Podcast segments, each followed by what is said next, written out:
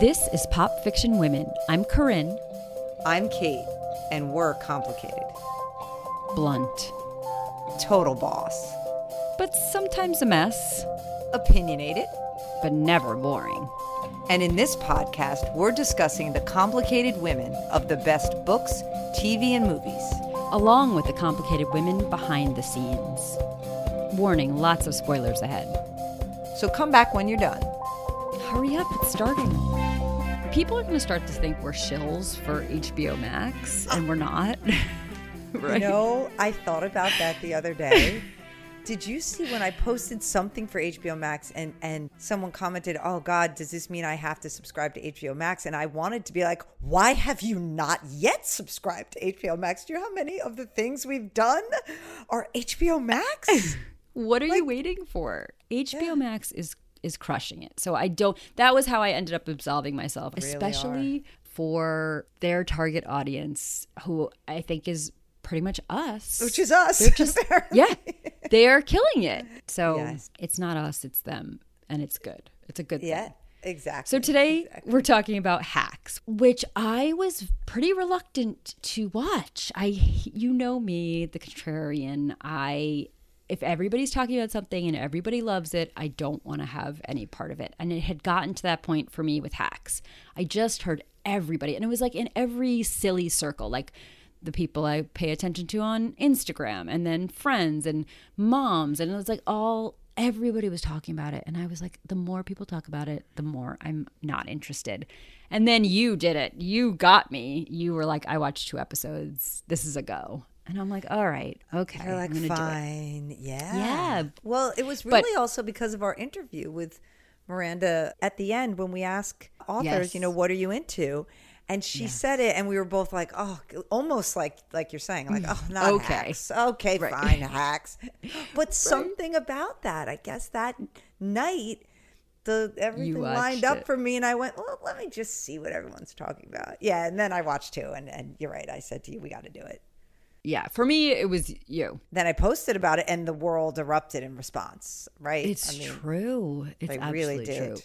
Yeah, and but so this is one of those I feel very silly for having resisted it at all. It was just absolutely wonderful. This show, I love it. I love it. Yeah. I agree. I watched yeah. it twice. Just so you know, I haven't told you that. I've watched it through twice that doesn't surprise me. It is so special. No, it's so it's yeah. so special. It's so good. I watched a few episodes multiple times right. and I could absolutely see myself putting it on again. It is so delightful in and, such strange ways. And the, it's so quick-witted that there are lines mm. you miss cuz everything yeah. is oh, so sharp please. and fast and the way they rapid fire that the second time through I was laughing at new things. Cuz I was like, "Oh it's shit, I missed so, that the first time." That is so true. I watched 3 episodes twice and and I had that exact experience. Yes. So we are going to talk about Ava and Deborah Vance, Jean Smart, who's mm-hmm. just I mean, I can't we can't oh, even I mean go off. Someone I read someone's calling it a she's having a smart assance.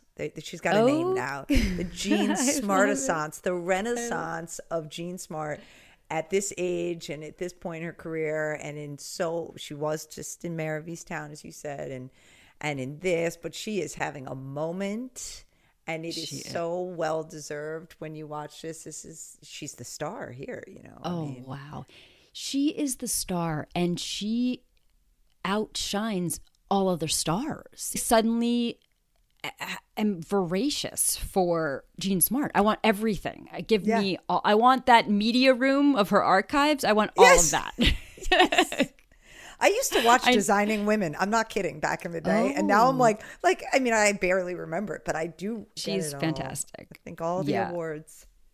I hope so. God damn. And she's just so good. She really is. And it, she's just outshining even herself. I don't even understand what it is, but she is just winning hearts and minds and hours of people's lives in the yes. show.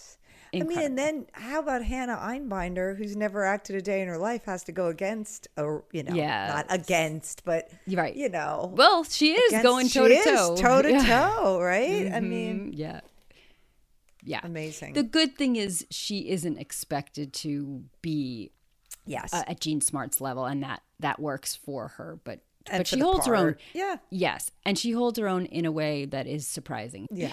So Ava and Deborah are our two complicated women. And these are two complicated women like I think we've never seen before. They mm-hmm. are ambitious, entitled, brilliant, isolated, damaged, but also somehow endearing. But what is really noteworthy to me is that they aren't opposites. Mm. Usually, when two women hold co lead, I mean, I don't know if it's quite co lead, but when they hold these positions against each other, it's usually to draw out opposites. We saw it in Jen and Judy from Dead to Me. I mean, it's something that goes back as old as the odd couple, right? Is that is a well worn trope. And it's incredible that they are not opposites. They're actually essentially the same person, but multiple generations apart. And that gives them each different, not only life experience, but different obstacles to contend with at their times. And that was Yes. really, really Yeah. fascinating to me. I'm going to talk about that in one of my segments. I, I, Okay. I get into that hard. Yeah. The I'm excited. Yeah, mm-hmm. good. Okay. But, and even though I personally loved Deborah Vance, which tells you more about my family of family of origin than it does about her character. I mean, these were two characters where there's really not a lot to hold on to, to relate to, but somehow it's their coming together that inspires like a deep love of even their individual characters then. Somehow it is only through the two of them that you love each of them. And that I've I've really not seen that before either. Yeah. So so to that end, we don't want to split them up and talk about them individually. We're going to just talk about them through the development of their characters in our scenes, right? in our scenes, yes. Oh God, it was hard to pick, but It- we, it we is. managed. We managed. I don't. Well, we'll see. I don't we know. Might, we might be We might talking talk about the whole hours. show. right, exactly. I mean, I do think the vast majority of this particular episode will be talking about scenes. I start right off the bat with the best episode of TV that has ever existed, episode two. This, the You're calling is- this the best episode am. of TV I am. ever? I am. Wow. Okay. I, okay. I don't know if it's I don't know if it's true or not, but I'm willing to say it, and Okay. I'll, I'm willing to think about it and defend it and change my mind if that's not well, true. you clearly but I'm, think it's the best of this of hacks. oh no, it's me. beyond best of hacks. It's it's oh. up there. No, no, no. It's it's up there, all time best. Primm. yes, Primm. yep. I don't even really know where to start, but I, I no, it's so chock full this episode, every bit of it. But I'm gonna highlight Kiki, the blackjack dealer, Oh, who is I amazing, right? I.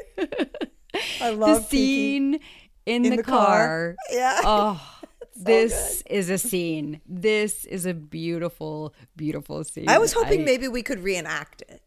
Oh, I'm in. I'm in. Because like you could be singing and then you could get me reluctantly to join in. Yes, I Okay. love it. oh, I love it. Okay, I'm so in. We're doing that. Ava's complaining. Wait, Mm-hmm. first of all, let's back up a second. She gets into her Rolls Royce, her third one, because of Deborah. Deborah. Yeah, and in the same episode that we find out that she passes on her luxury cars to Kiki, we find out that she sends Ava back into the convenience store for 27 cents change from her fountain coke, right? So such a complex character that makes but also makes sense. It's not a contradiction where you're like, "Wait, what is she? Is she generous or is she not generous?" And it's just it no, it all tracks. It's like, of course the same person would do that. And that's not even we're not even in the scene yet. but she's Yeah. setting us up. So Ava's complaining and Kiki interrupts her. It's like, oh, oh, wait, wait. You, I, I'm sorry. I have to sing the chorus of the song every time it's on. and the song is Lose You to Love Me by Selena Gomez, Selena Gomez. which I love that song Love. in and of itself, Love. right? Me too. Love it. so she, she starts singing it. And at the end, she says, I'm going to play this two more times. And he was like, wait a second. This is a playlist? Why did you make me stop talking? And she, Kiki comes out with her brilliance. She's like, honey, when you're on shuffle, any song can play at any moment. And it's that randomness. It's from that randomness that we can, yes, that we can totally receive meaning from the randomness of a shuffle. I don't know. What this whole thing just appealed to me. You know, I also listen to music on shuffle. I never mm-hmm. play anything straight through. I just the whole. I loved the Selena Gomez. I loved the freaking song. I didn't even know the the real brilliance of it is at the end. I mean, there she's actually predicting the end of this show of of Hacks. Is this is the journey that Ava and Deborah take? They have to hate each other to love oh themselves. Oh my god. Okay. They have like, to Where are you going with lose- this? The song. Okay. Yeah, they have to lose, and it's this not just the song in general. It is the words she sings in the car. So it, like they're very lose you specific. I had to lose, you Lose to you find to me. Find me. I hate to hate you to love me. I mean, it just it it It tracks. predicts it the whole thing of what happens and they lose each other at the end. They hate each other and then love themselves to have true integrity and loyalty to one another and and in their lives. I mean it's just brilliant. It's so good. I did not think of the connection to the bigger themes. Oh, oh wow, that's good. yeah. So then this scene just keeps on giving. Yeah. i can't even and it's just the one liners i she's she's down in the casino. Right after that she goes in the casino with her laptop ava does and she's you know annoying her her neighbor at the slot machine. And she's like i'm sorry i can't i can't work in my room. My neighbors are having performatively loud sex and the business center is essentially a coke den I mean, are you kidding me? Li- those lines are brilliant. Are you kidding me? It's Vegas. Oh my god! I, I But uh, also, even before another Kiki line, sorry, before when she, Yeah. because at, while they're singing in the car, then Ava's complaining basically about how Deborah's like so. I can't oh, yes. she does that for you. She mm-hmm. doesn't, you know. And she's like, Kiki's like, Deborah's a hustler like me. And like, then she was talking about how she gives her these old clothes, and she like, she's like, listen, the quality is there. And, and she's using it as a bigger metaphor for what Ava Yeah. needs to do with Deborah. And she's like, if you can't make it good, then that's on you, she tells Ava. and I that. loved that. I was like, you tell her, Kiki. Loved it. That's right. Mm-hmm. Loved it. Love Kiki, and Yeah. there we'll come to more more of that stuff later too. Kiki but wisdom. Kiki.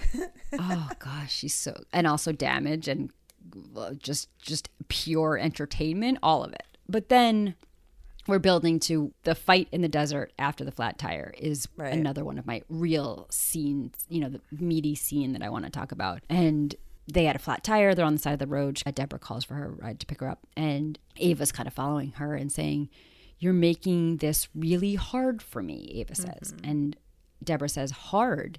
You think this is hard?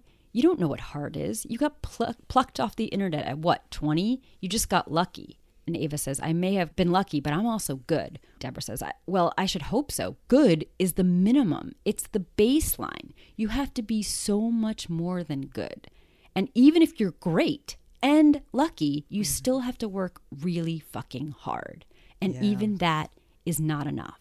You have to scratch and claw, and it never fucking ends. It doesn't get any better. It just gets harder. Harder. So don't yeah. so don't complain to me that I'm making your life hard. You don't even know what hard means. And then she leaves her with the ruined car and takes off in her helicopter. I mean, oh, that this- speech. That oh. is, I loved that. so good know and what hard is. and I don't know, it just felt so incredibly fresh.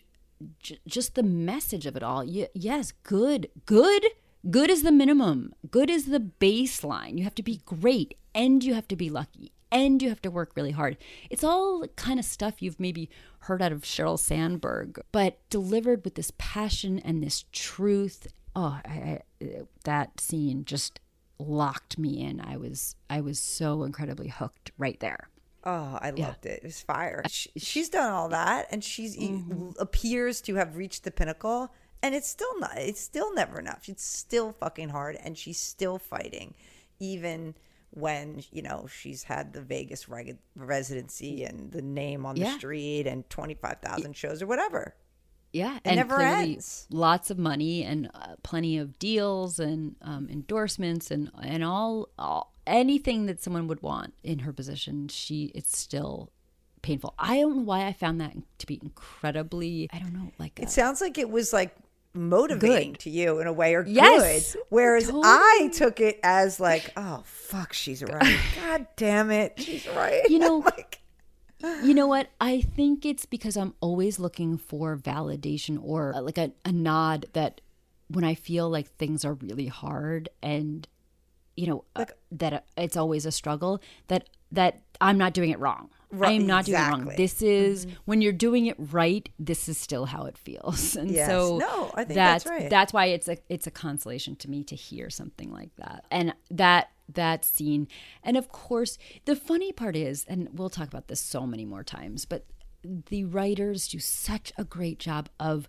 delivering on the cliche but making it original. Of course, I knew she was going to be picked up on a helicopter. I mean, that just seemed it seemed very obvious from the minute she called on the phone. But I did not see that they would have this real fight and she would tell her.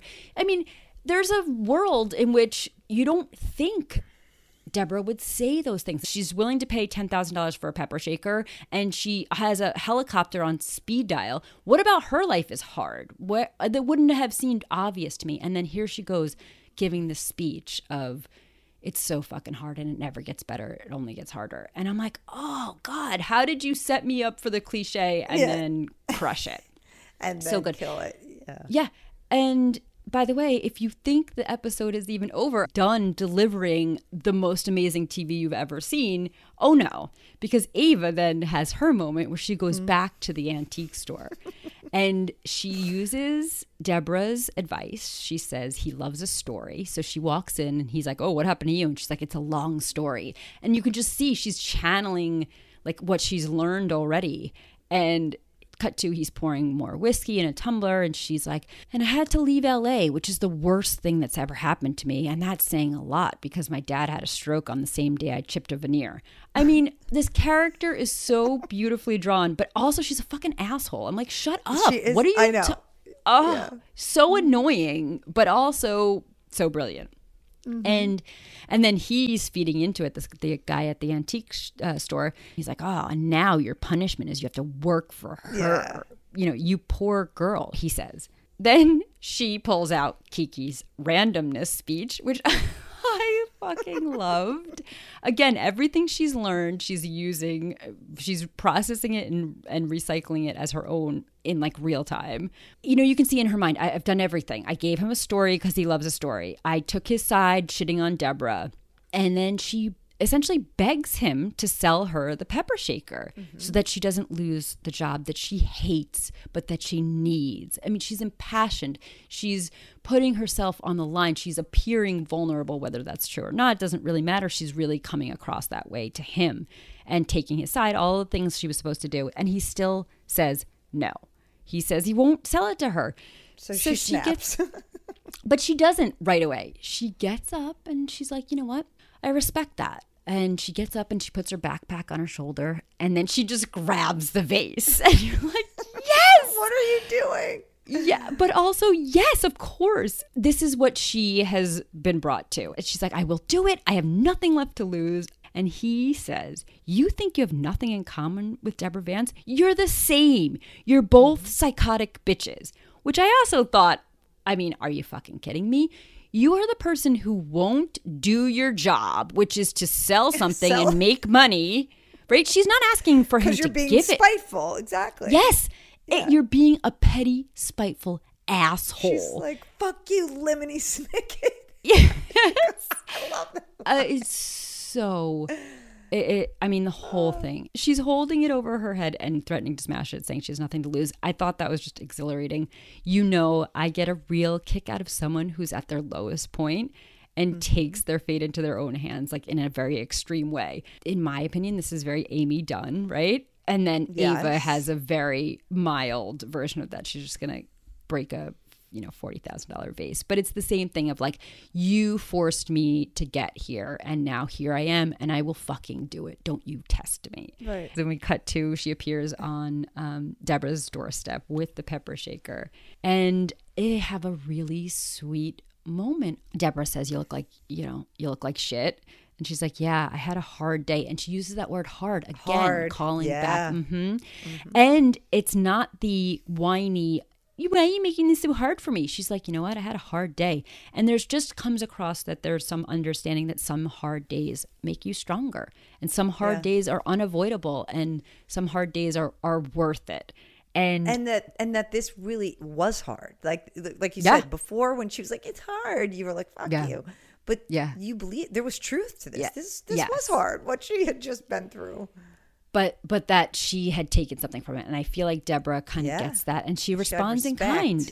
yeah Yeah, and she responds immediately. She's like, "Well, you know, because one of her complaints, Ava's complaints, was that she doesn't tell her what she expects of her and what time they're going to be working together. And when they're not working together, like in the middle of working together, she goes and plays blackjack with Kiki. Like, what the hell?" And so Deborah responds in kind and says, "I can be ready for you early tomorrow. Can we start working at 10 a.m.?" And it's just, I mean, the whole the episode is just perfection. It's that's all I can say. Perfection. yeah it's good it's really good Yeah. I, I i love that that's awesome Yeah. so we're skipping mm-hmm. from from two to six new eyes which i just love which again the multiple levels of mm-hmm. of Mm-hmm. meaning i mean mm-hmm. new eyes she's actually going Actually- to get her eyes done like Plastic plastic, surgery. surgery. Correct. yes and then also she changes her perspective on life and Yeah, or that they good. see each other with new Yes, eyes by the end of it. So I agree with you, the double meaning. So yes, she's they're they're at this plastic surgery place, which apparently Deborah's a frequent visitor. You Mm-hmm. know, one of these like high end plastic surgery, almost like retreats. yes retreat Um, Yes, and well, actually, I wanted to talk about the part where they have sort of their heart to heart when they're on high on edibles. Although I, I, I even leading up to that, there is I the whole bit about her having left the voicemail on Deborah's phone and trying to figure out her passcode to get it unlocked so that she can delete her angry voicemail where she quits on her. And, and she yeah yeah she and takes she it to the wax exactly. I'm like, so I'm leaving out the oh. funny part. So I should, yes. So she can't figure out her code. She and it's Kiki's idea, of course, Of course. because Kiki is the most brilliant character, side character we've ever encountered in all time. Right. Yes, yes. And I was mm-hmm. like, that's the dumbest idea I've ever heard. That's not going to work. Like in my head. But of course, she goes to the wax museum and is like holding it up to her eyes and like gets it done, does a split. Like, did you see her do like, yes. which apparently I read was completely improvised by Hannah Einbinder. Oh, and they oh, I were love like, that. both of them, they say, particularly Jean Smart, are like the physical comedy. They're like up for anything. Like Jean Smart, by the way, that's her playing that live. She just stood there frozen, like didn't move. Oh my God. Played What? herself as a wax oh figure. Yes. They they like pitched it to her and they were she was like, Cool, yeah, I'll do it. And they were like, Yeah, I don't know, like, cause you really I mean, it's supposed to be a wax figure. Like you really can't move. And she's like, Yeah, it's fine, I'll do it. Cool, yeah. And, and she did it. And she was like, but then Hannah had to go throw in that split and make me stand there even longer. Oh my and it's God, hard not to that. laugh too. Yeah, you know? I can't imagine. And she can't blink. She can't blink. That's the Oh other my thing. gosh. Oh my That God. is amazing. So That's great. So Hannah, you know, Hannah, God, Ava's feeling good. She's she's got rid of the voicemail. She's like, okay, whew, you know, and then they're back, and and she's complaining Deborah about about the pain, and she's like, you know, I had these edibles or whatever. So they're both high, and they're having sort of some some bonding moments, and and Ava tells Deborah about the guy she slept with in uh, that, in that prior episode who killed himself. And you know, she's like, I feel so bad. And then of course Deborah's like, eh, look at it this way. You don't have to worry about whether he's gonna call or not. So there's always humor. But Ava's like, I just think shitty things keep happening to me because I'm a self-centered asshole and it's all karma and I deserve it. And Deborah's like, karma's not real. I mean, otherwise my ex-husband would have been the one to suffer. Um, and Ava's like, well, you know, you did burn his house down, but you got got him back, and and just like so casually. I mean, this is a joke that we've heard since episode one, right? That's right, that's right. Deborah burned her ex husband's house down. When he dies in episode one, you're watching the news, the news reports of this famous guy who was her ex husband dying. In that report, it mentions how his ex wife, Deborah Vance, burned his house down. We've heard this like three times by, or four times by now. And she just looks at her and goes, I didn't burn his house down. It was a dryer fire and I wasn't even there. And Ava's like, what? Like she's shocked. Like that's Yeah. part of her Yeah. story and part of her act, by the way. And and she says, why didn't you say something? And she's like, I did back then, but you know, Frank, that was her ex-husband, said I did it, and everyone believed him. And she says, if I was crazy enough to torch the house, the guy must have been driven into the arms of my baby sister. And so you see, that's the narrative that got told, right? He left. She's just a crazy bitch. She torched down my house, and no wonder, you know, that that he left her. And Ava is so pissed. She's like, "The guy defamed your ass. He sounds like a psycho. Like I want to kill him." And I love that because she's like getting, like so defensive for her. Like, fuck that. Like that's messed up. And Deborah says like he was jealous. You know, he hated that I was going to have a late night show, so he just blew everything up. He made me the crazy woman who burned down the house.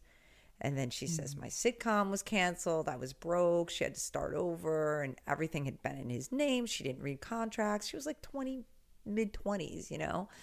And she says, So then one night at a club, I made this little offhand joke about burning down my ex husband's house, and it killed, she says. Mm. Like, and she realized she had hit a vein. So I leaned in, she said, even though it wasn't true. Hey, you know, might as well make money off it.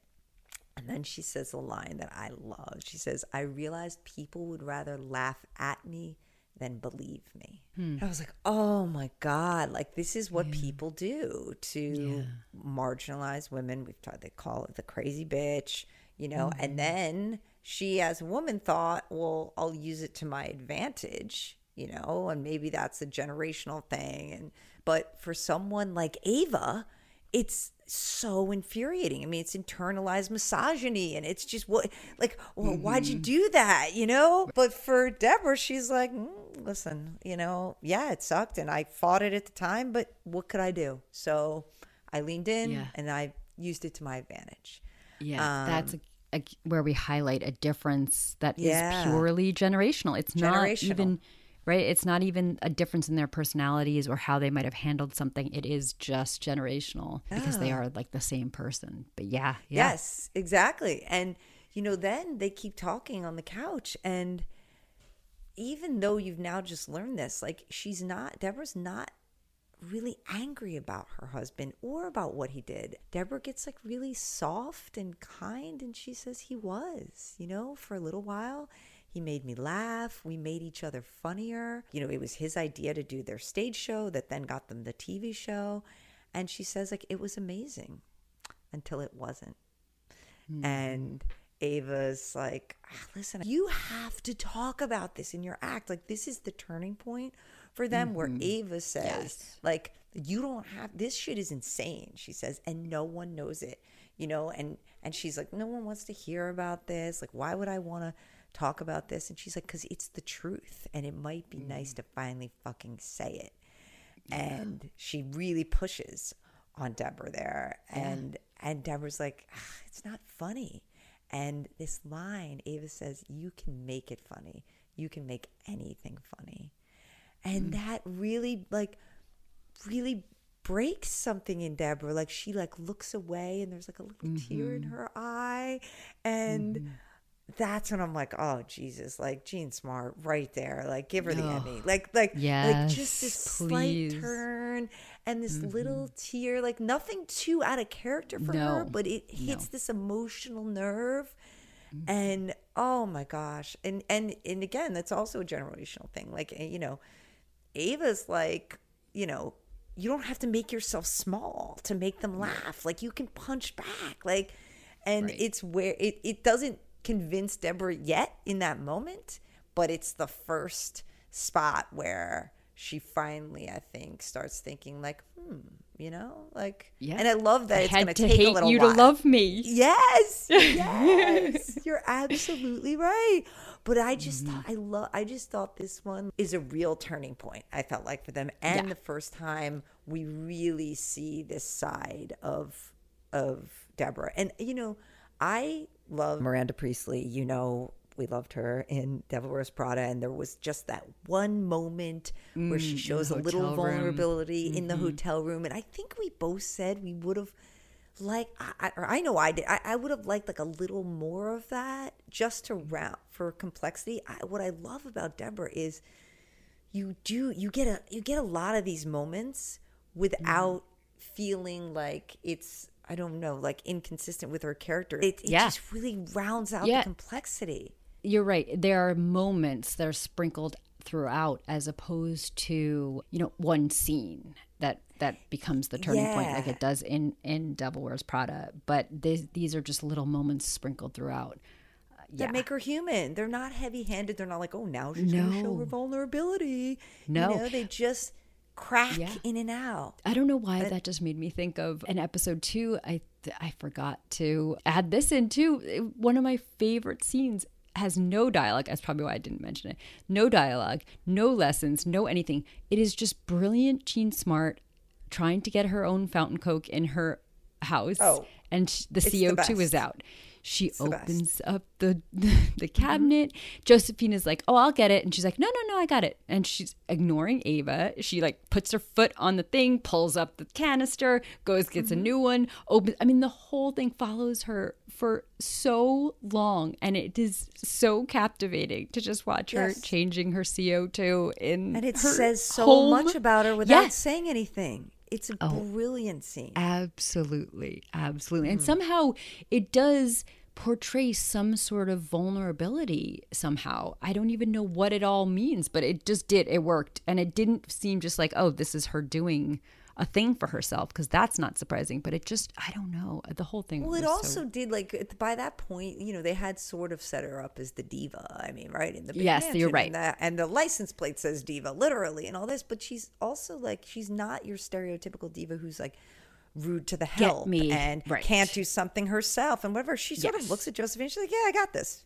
You know? No, and yeah, she's like, she's "You're doing all, something. I'm doing something." Yeah, right. but it also shows a little bit with her and Ava, like, "Yeah, you'll wait for me." Like, mm, oh, absolutely. It, yeah, you're I'm right. It, it it it at one time brings her down to earth and also is a power play. How yes. do you do two things like that at the same time? It's so so good, so smart. I forgot to also say one little moment also that has the same weight as these little moments that you're talking about is the very end of episode four when it's the hmm. split screen where they're on the phone watching the Harry met Sally moment. It's like yes, Harry met Sally. It is it is like that and also not at all because she's being like rude to her how do you not know of course the guest is always the like killer the guest uh, right. uh, star and they're watching svu and it's so not romantic or sweet in any way but yet it is it, it is, is a moment with yeah it's like a real mm-hmm. intimate moment somehow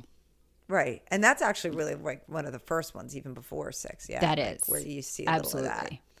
Absolutely. Some bonding. Yeah. Yeah. So, episode nine? Yeah, nine. The interview.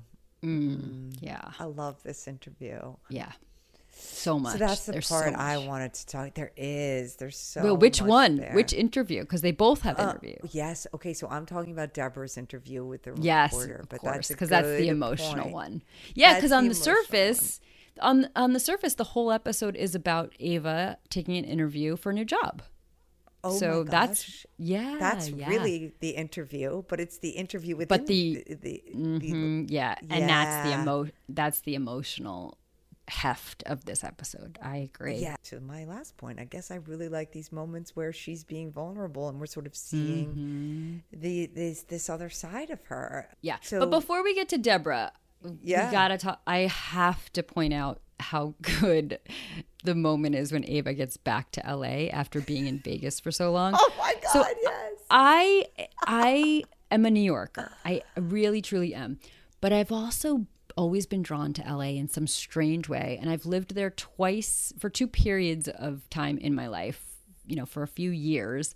So extended period. But and every time I would come back to LA from New York, and especially because I'd usually come home for like a holiday, or so it was like January. It's disgusting in New York.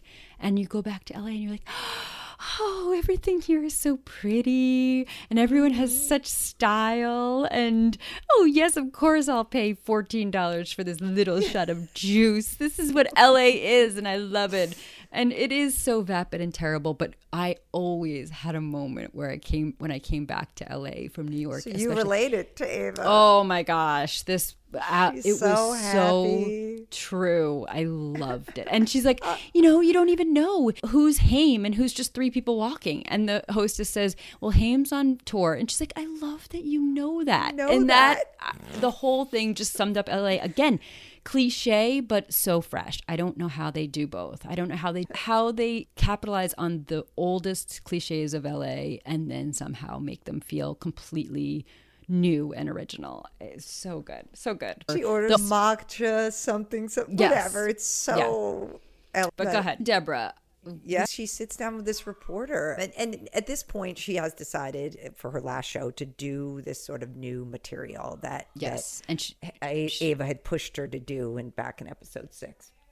and she's doing press, right? Uh, yeah, she's doing press for it. So the guy's like, "What can we expect?" And she looks a little uncomfortable talking about it, like that not Totally. not typical Deborah. She's like, "Oh, it's gonna be a, like something you've never seen before, a new tone," and she's she's distracted. You can tell, and then she stops herself and she says, "You know, you asked me a question the other day, or you know, previously when my husband Months ago, and- when when Frank died. yeah. And I said no comment. And, you know, so I wanted to answer you now. And he's like, "Mm, actually, what you did was make fun of my dandruff. And wait, what, and what did he say? So let's just not go back there. Like, Yeah, basically, you exactly. mocked me, lady, but okay. She's like, well, I want to answer now. And she said, a lot of people think Frank started my career. He didn't. But we did start our careers together and it was a dream. And I should just say again, like when she's doing this, talking about Frank, it's always very, like I said before, it's very kind. It feels very, Mm-hmm. there's genuine love there, which I love. I, she's not, there's not a lot of bitterness when she talks about him, but despite, you know, what happened. There's So not a lot wa- of bitterness when she talks about him honestly, as opposed to her, Yes, you know, stand up routine. Exactly, shtick. Thank you. Yes. Exactly. So she says, and it was a dream. When you share a sense of humor with someone, it's like finding someone who speaks your own private little language. You make each other better. But his ambition got in the way and he left me. And I was so scared because I thought I needed someone else and I would never find anyone else like him ever again. But then I found stand up. Thank God. Everyone thinks that stand up is so scary because you're up there all alone but it's the least scary thing in the world because no one can disappoint you. Line! I'm going to get on the mm-hmm. couch in a second, but hold on. Mm-hmm. So then, so then the reporter says, "Well, isn't that a little lonely?" And she's like, "It's just true. We come into this world completely alone, and that's how we leave it. Most people spend their whole lives pretending that's not true, but I don't pretend. I never have." Whew. Yeah, and I just I really related to that. I mean, I'm going to talk about it more probably my takeaways, but as you know, you know, I'm a very like individual kind of person. Like mm-hmm. it's all on me and that way I can be in control and no one can hurt me or disappoint me and then I only have myself to blame and and that I was listening to this and I'm like, mm, I kind of get this. Like I I mean, I really do. It's it's less scary then because mm-hmm. like she's saying no one can disappoint you but i would also say no one can hurt you no one you know mm-hmm. whatever word you want to Yeah. use it's it's it's a method of self-protection. And i get it. I totally get it. And and i get that she found it in at a time when she had just been hurt by by two people who she loved her own sister and her husband. And so Right. this was her reaction to it. Well then i can do this and it's on me and no one can disappoint me. Yeah, absolutely. yeah that was Yeah. I really really love that scene which then I I loved that scene too, and and what I I also loved is everything she was saying was very honest and vulnerable and mm, I, honest. I guess is the word, but it's mm-hmm. also not true, and she will come to realize pretty quickly mm-hmm. that what she's saying is not true, and mm, by the end that it yeah. that it's an old well we only have one more scene you're right. Mm-hmm. Yeah, it's an old story that she had told herself. But in this moment, she, you can tell she believes what she's saying and she's never said it. And sometimes that's what happens. Sometimes yeah. you have to say the thing to someone, get it out, which is kind of what Ava's, it might just feel good to, to say these things out loud. And that's what Ava's encouraging her to do. But as soon as she says it out loud, it's almost as if she's like, well, that I believed that was true for a really long time and now I know it's not true because if even if we are born alone and we die alone we have a whole long life and she's spent essentially just waiting to die because she just is waiting to be alone right and so yeah. she's just being she's just alone the whole time as opposed to saying you know we're bookended by these moments of individuality of being born alone dying alone but you have a whole long life in yeah, between. And, and all that i have ever thought me personally was important in that long period of time in between your alone moments is connection and and making connections with other people. Um, which so, is you're right what's happening with her and ava. Yes and absolutely. yes by the end yeah. Yeah they actually decide to do it together. So yeah, yeah, but but but i love what you're saying that when she says this she believes it because it it is feels true or feels yeah and it, it has, is what she's been doing. It has been exactly true. exactly um, and then also she does say it have to hold on. Yeah it. she's like well yeah Maybe I yeah. don't have to do that. Maybe there's another way. Yeah, yeah, I love that. Yeah, I'm going to mm-hmm. come back mm-hmm. to that too. And then it goes yeah. to her blood. I'm filleting the fish. I mean, can we? I mean, I, I feel as if that also, like the CO2, is just mm-hmm. some sort yeah. of brilliant like scene vulnerable of, yes right but she's like you know it, it literally cuts to the scene where ava's like racing back she finds out that the run through's been canceled and because De- Deborah had found out that she was interviewing and basically mm-hmm. betrayed her. And so then she walks in the kitchen and Deborah's got like a bloody apron on and he's got like a hatchet in her hand and it's just like like cutting like the head off a fish. I felt she was like Tony Soprano or something. I don't know what she was doing. I just loved it. I was just like, what's happening right now? Like, what is she doing? So oh true. my God, I love it. I loved so it. True. I love that. And that is our penultimate episode. Well, I, I thought nine was better than 10, but 10, a lot happens at the end. So a lot happens. I'm like, it's yes. like the slap, the slap heard around the world, the funeral, and then that ending, the final mm-hmm. scene. Yes. Lots happening. Yeah. I mean, the, the fight I I thought it was great. Again, kind of like the, the the physical comedy thing, and just like their fights. They've so many good fights, starting from you know when they first meet. I mean, that's how she gets hired, right? Is because she fought well with Deborah, and Deborah was like, you know, like that was their first introduction was actually a fight. But they they're matching wits, their conflict mm-hmm. stuff. I mean, it's here even at the end, you know. Um, and because she's mad, Dave is mad that she's not going to do the new material, and Deborah's just, yeah. By the way, how devastated were you? Were you were the devastated the whole time that Ava had not gone on the interview, but like lied about the whole thing, and like mm. then didn't tell her, and then wasn't showing up for her, and it was oh, the whole thing was just making me so sick. And then she finds out about it, and then I'm like, please just have Ava tell her. She was lying like you like a 15 year old lies to their gym teacher, yes. male gym teacher, like, I have my period. She's like, you're not going to want to hear the word period. And I mean, to some extent, that is Deborah's character. Like, ugh, don't tell me. You're too, TMI, TMI all the time. Yeah, right, right. But right, right. she's playing it up, and it just felt like uh, I, you just could feel the backslides, their their individual backslides coming, and you're yes. like, oh no, you, no, And they had made progress, and, then yes. it just got, yeah. Yeah, oh, I, I didn't want that. Yeah. Well, and one of the, the creators, Jen Statsky, it had said like, you know, growth is eh, we've talked about this, not it's never a straight line, you know, mm-hmm. it's not a perfect trajectory. And you see that between them. They go like two steps forward, one step back, and like the the you know, even till the very end. Because now you know, she's yelling at her for not doing it. And Deborah's like, I don't need to do a whole show dwelling on my past. I move forward, always have. And Ava's like, what a giant waste of time this has all been.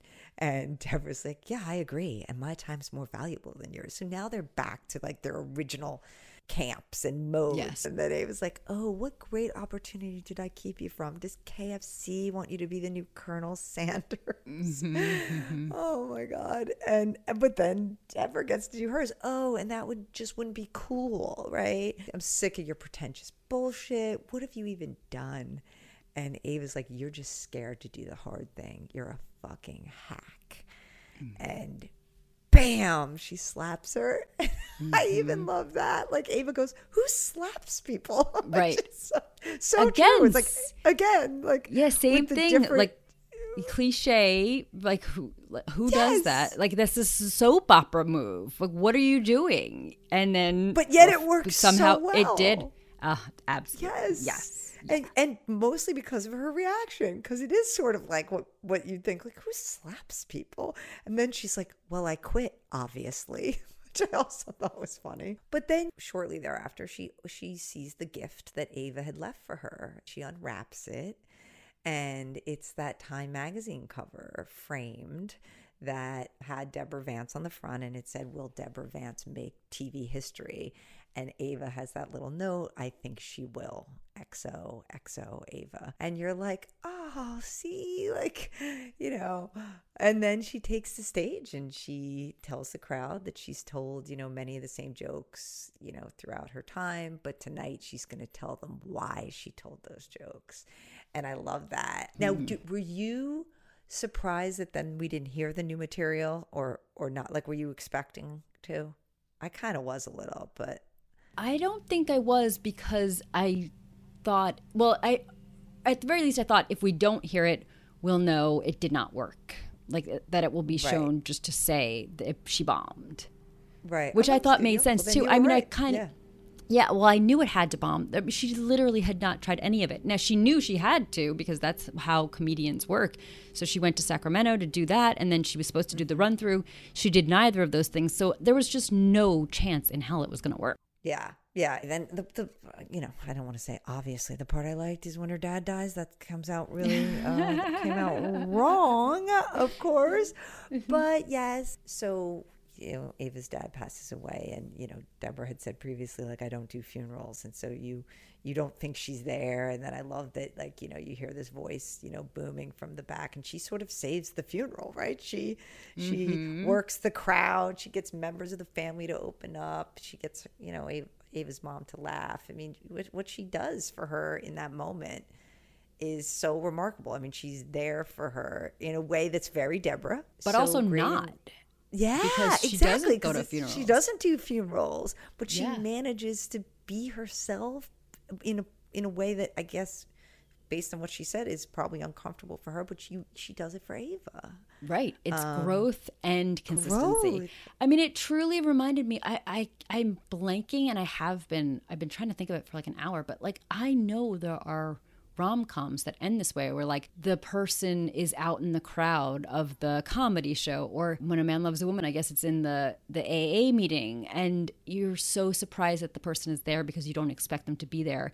But it's like but also it's very indicative of this grand gesture of love even though it's a small thing. It it was like a rom-com ending which is bizarre It yeah, and unexpected. You're right in this Yeah. in this setting. oh marcus in always be my maybe right? He shows up doesn't he like try to have an interview question right? When she's on the red carpet he shows up. Same thing same Oh, idea in of- um oh and Hugh Grant and um in Notting Notting Hill. Yeah, yeah, he's also a reporter in the in the audience too and and you don't expect him to find her there and ask a question and that's very similar to always Yeah. be my maybe mm-hmm. Always, yeah. But so it just it feels like a very common rom com bit that's used in this beautiful friendship. yes that is so true and then when they when they're back in her bedroom and this one really this one hit me having Yeah, back having in Ava's childhood. yes have, yeah, Ava's childhood she's bedroom. in her childhood bedroom, and you know, Ava says she feels weirdly numb. You know, she's like, I haven't even cried yet, which I think is very common. And she says, When does it hit you? And Deborah says, Never all at once, just a bunch of tiny ways over and over. That's how it was for me, and that's I completely agree with that as a as a way of describing what it feels like. And Ava then says, you know, it just feels so weird being back in this house. Like, I always just felt really, really lonely here. And I think that's why I started doing comedy in the first place. It was a way to feel connected with people who saw things the way I did. But now I'm like, maybe I shouldn't shape my entire existence around a response to a shitty childhood. It's not a good reason to pursue a career. And and I love that this sort of parallels what Deborah was saying to the reporter to me, like how they each came to comedy is different clearly, but it was a way for them to sort of deal with whatever they were dealing with. It was a reaction to their experiences at the time, and mm-hmm. it sort of saved each of them. Yes. Um, like for Deborah, for Deborah, it was so she could actually be alone. You know, she felt like that's what she had to do to protect herself, and and for Ava, it's to was to escape her loneliness and find a community. And I just thought there was really nice parallels between those two but how the answer for each of them was comedy. And that mm-hmm. that's now what's bringing the two of them together and and and their growth. And i just i just i just loved it. And and then you do get ava you know says like she's done with comedy. And deborah's like you can't quit. Like you're too good. And that mm-hmm. little bit of praise mm-hmm. from deborah is what breaks ava open and she yeah same and cry. that yeah and that mirrors the same moment in, that you just described in new eyes yeah. when when ava says to her you're too good Yes, you can make like anything can funny. Make anything make, funny. Mm-hmm, yes, mm-hmm. so I love the parallels. But then in both of them, they go to something that's genuinely funny because then Deborah goes, "Oh no, don't you don't cry like that. Like it'll yeah. cause wrinkles." And then she shows her how to cry without moving her face, and yeah. then I'm instantly laughing. Like yes, which I was really kind of getting choked up. I mean, I know that's me, anything to do with like death of a father, but then they had me laughing like five seconds later, which I oh, love. Oh, um, so good about the show. And then, of course, you know, we you could have ended there, right? I mean, they right. say they're going to go out on the road together. They're going to work the material, like who cares that it bombed? If there were there are parts that are good. Yeah, and yeah. that would have been enough to say, well, it's TV. I know very well that it's not going to be all hunky dory, lovey going on from here. But they don't even let you revel in that at all because it is right cut to the call from Jimmy where Ava, he tells Ava, What the hell is this email that you sent the producers of the yeah. show spilling all this nasty stuff about Deborah? And oh yeah. my God. You're my like, stomach what? he says, what dropped. fuck did you do, Ava? And you're yeah. like, look on her face is like, oh no. Yeah, because, and also you see her drunk with taking yeah, Zanny. cigarette. Yeah, cigarette and the sunglasses on in the airport, you know, exactly yeah, yeah, in Vegas. Mm-hmm. And she, you know, she's going to do it. And she says she's going to do it. And then you forget about it and you think, oh, the grief and she's this horrible moment that she would say something like that, but she does it. And we don't know that until that last moment. Like, Fuck. And it also. I kind of forgot, like, honestly. Yeah. They said that, no, I did too. Yeah. I totally and did because you got into the dad stuff, and that was obviously took took place. But I love that they they did actually let her off the hook for the voicemails and she really did use the wax museum. It was funny and cute and original. Mm-hmm. and she used the face. She deleted them. There was no lingering repercussions for that. But somehow this is the repercussions. Like stop yes. doing these stupid impulsive vindictive things ava. Yes. And you know they said it was very purposeful for us to put HBO Max in a position where they felt like they had to renew it. Because it's funny when mm-hmm. you do mm-hmm. a, a, final scene of a show, if you don't know if you have season two yet, you figure, well, I better wrap it up. I can't leave it on like a cliffhanger. What if we don't get picked up? She's right. almost said like like they were daring them. but isn't it a risky move? I mean, I was upset. It is. I was not happy. Yeah. I did not. You do still want to end the season kind of I feeling know. good. Now you want you know to yourself this can't last. This is TV TV and surely something yeah. will come. Uh, but I didn't like ending the whole thing. I felt terrible. I felt sick to my stomach, and that's not a great yeah. way to end a show. No, but I know, I know. oh, I did. I, guess, I, did have a little of that too. I was like, "Ooh, no."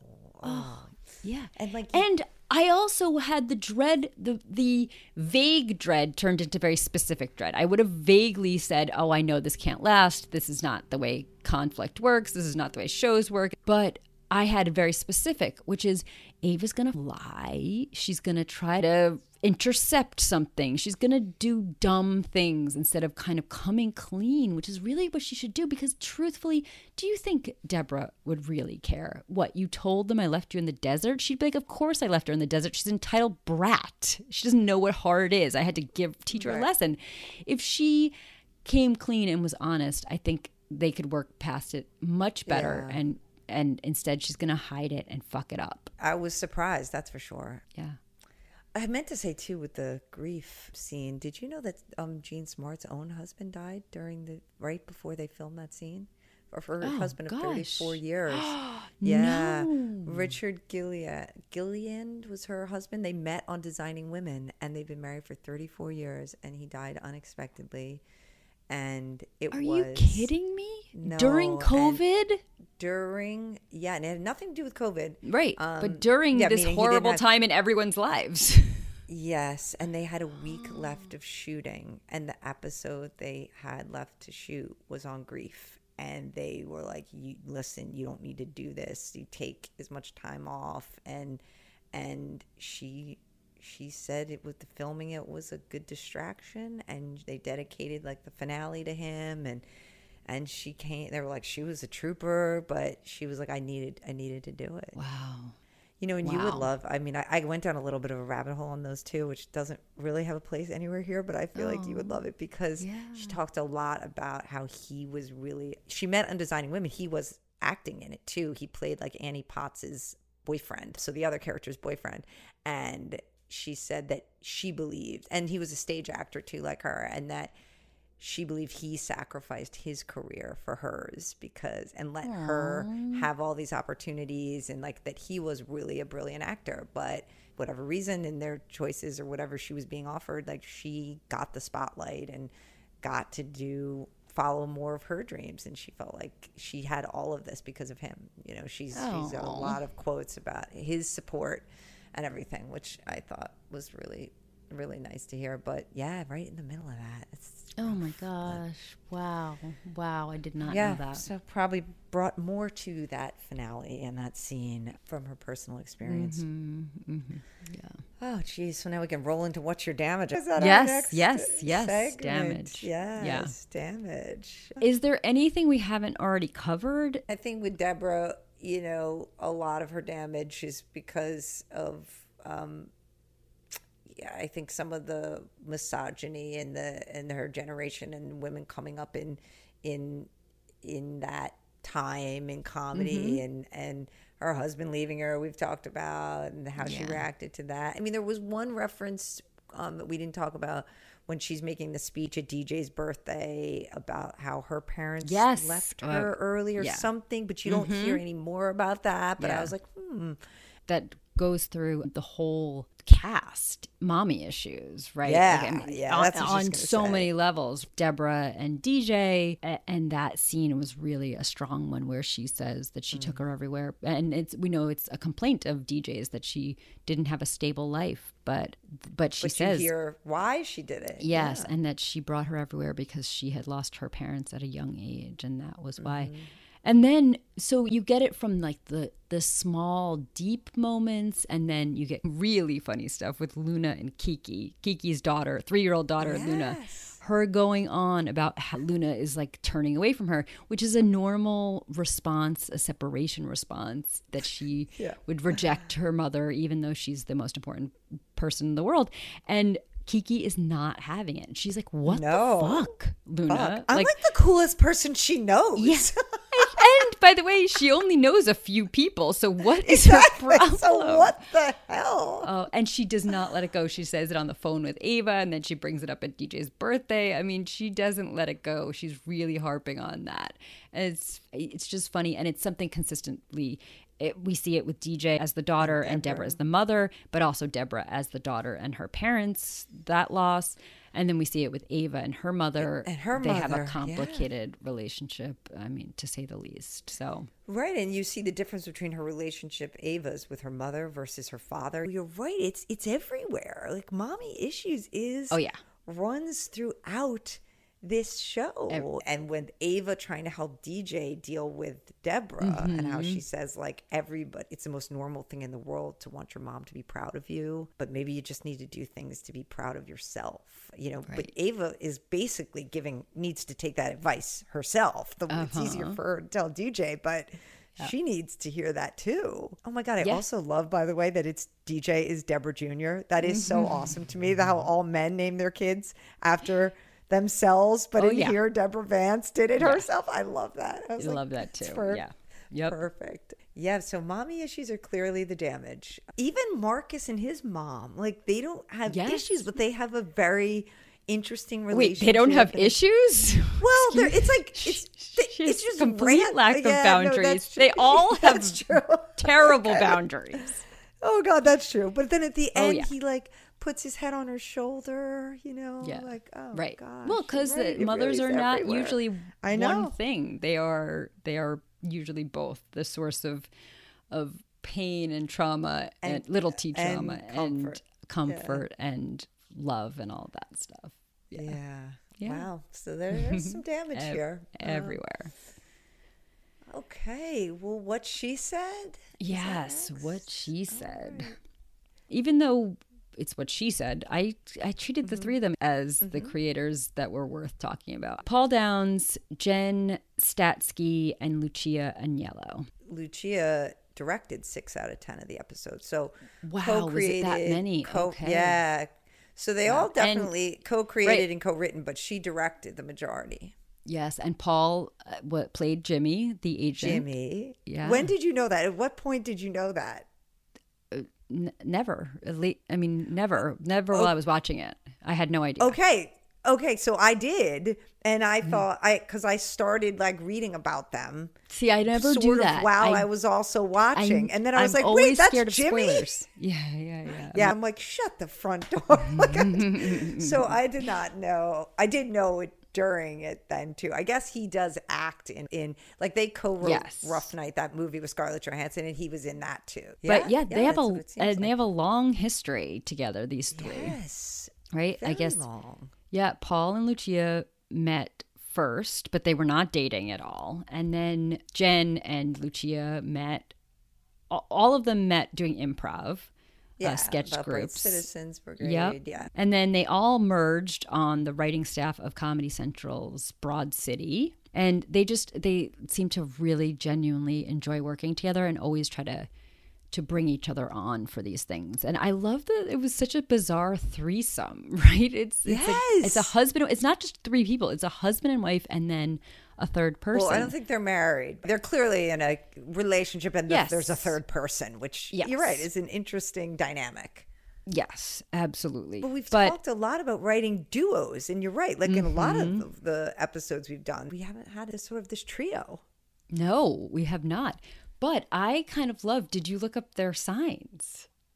I couldn't find them, but you. they're sounds like essentially two they're essentially two people paul and jen are both scorpios born days apart days uh, in the in the month of november and lucia is a capricorn and capricorn and scorpio are very good match and so the whole thing just works I- just thought that was very I did fascinating Not know that. I don't know how you found that. I read how they sort of came up with the idea. I always like to know how how like ideas are born, and they were like on a road trip, the three of them, which also just I love that they're road tripping together. I mean, just Mm-hmm. Yeah.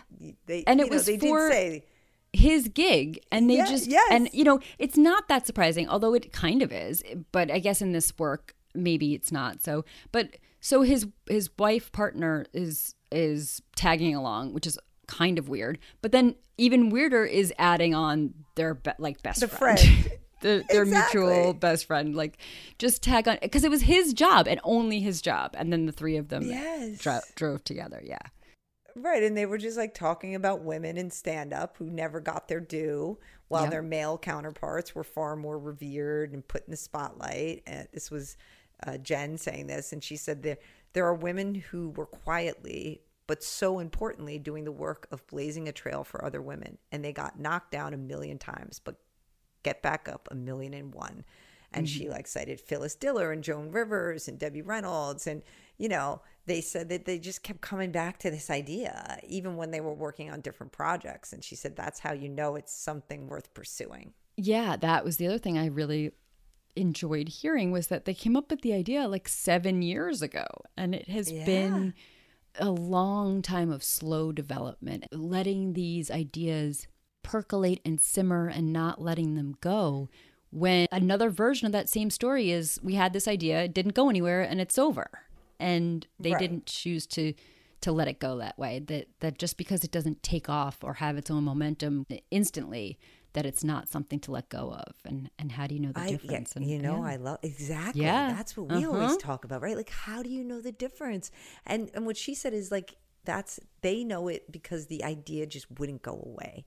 And I guess you know if if it, but I don't know what that means for them. What it just kept coming up, or someone who knows? But Right. um, it, I guess that's their point. It was just something that they couldn't shake, and that- maybe that's how you know. But I don't know. We do struggle with that. Like, uh, you know, maybe we're just waiting for the a sign from the universe. I don't know. Yeah, I don't know. But it can't even be one sign because to sustain you for That that, would- right. long, right? But it's not exactly like they were sitting around waiting on this one idea anyway. Like I, we've already talked about them working, all being writers on Broad City, and they shared a Writers Guild Award nomination. But also, I just am fascinated. Like, what, what is the dynamic? Three is a dynamic I've never really understood. Two, I understand, or variations of two. Like, you're the person I go to for X, and you're the person I go to for, you know, funny stuff. Like, whatever it is. That's the thing. Like, so for Rough Night, they said, you know, Paul and, and Lucia wrote it together and she punched it up or something. They said, so I get that. Mhm. Maybe Yep. she just reads what they wrote and punches it up. But Makes it better, I also read, yeah, that the two of them, Paul and Lucia, when they write something together, so that my question is going to be I don't know how they do it with three of them, but when they write something together, they each write it and like it's not it's not collaborative at first. It's like you go write it and you go oh, write it and then we'll come together because they're like trying to impress the other. And Oh, see who can make the other one laugh or see who can get the other one with the best thing and then they can merge them. That to me was amazing. I That don't get where the third person comes in, right? That is But it's, it's sort of like a challenge to But the maybe other. the other person comes in and just makes the whole thing better. yes, which So I also love because then role. it feels Maybe- like real. Each person has real impact on the project. That sounds amazing. Wow, right. So it's pretty cool. very We need, cool. to, we need to get them on. So, so Yes. sh- should we move on to who won? Yes, who won? I can start. We've talked about it a little, so I'll I'll start, which is for me, which is a very strange answer. I would not thought I would give this before I watched it. Oh my God, Generational conflict won for me. Generational conflict. If you had Oh, told me love that. before I sat down that that's because if you read articles about this, it's what a lot of people talk about. Oh, the generational. Con-. I'd be like, "Eh, you know, I don't know that I'd find that so funny. Like the old person and the younger person. You know, would it, it, I'm just saying on the surface, I would not think that that's something that I'd be looking for in a show. But I thought it was worked so well here. It provided so much of the humor, but also so much for the growth. Like, and some of the humor, I just have to point out. I mean, like the tampon versus a diva cup. I, I, I, why is this so funny to me? And like Oh my Deborah's like, my audience doesn't know what a diva cup is, and they don't want to. Yeah. Um, or like wiki feet, and Yes. she's like trying to explain it to Deborah, and Deborah's like looking at her, and then she's like, "Am I on wiki feet?" And like Marcus and her assistant are like, "Yep," and then she looks like all smug, like, hmm, "Okay, Oh, so I am." okay. That's Uh, legit now. or- yeah, or like taking nudes, and Ava's all, "Yeah, for my generation, it, it shows agency." Mm-hmm. And Deborah's like, "Oh, sweetie, you don't need to send a guy a picture just because he asked." And Mm. she's like. Well, actually, it was a woman, and she didn't ask. And Mm-hmm. you see, like Deborah looks at her almost worse, like, "Oh, honey, that's pathetic." I mean, she doesn't say that, but she's yes. just like, "What are you doing?" Yeah. But the best was like the very beginning. I think it was like episode two where their difference between like what's funny to to Oh. Ava versus. I mean, that's kind of the whole, the big generational conflict. Just like what's funny. I mean, she writes all these jokes, and Deborah's like, "What are these? These aren't Right, jokes. there's no They're- they're- punchline." They're, like they're like thought poems." And I, I, lo- she's like, she's like, like, what is this? I had a horrible nightmare that I got a voicemail, and she just like looks at her. She's like, "What?" And and Ava's like, no, it's yeah, funny because like voicemails are voicemails are horrible. horrible. Which, by the way, I agree. Voicemails, are, I hate voicemails. Though I mm-hmm. don't think that's that funny, but but she's like, but it needs a punchline. And Ava's like, no, a traditional joke structure is very male, and it's just like you get like, Right. you know, Well, right just- it's a- before that is one my Yeah. favorite one, which is the sexuality.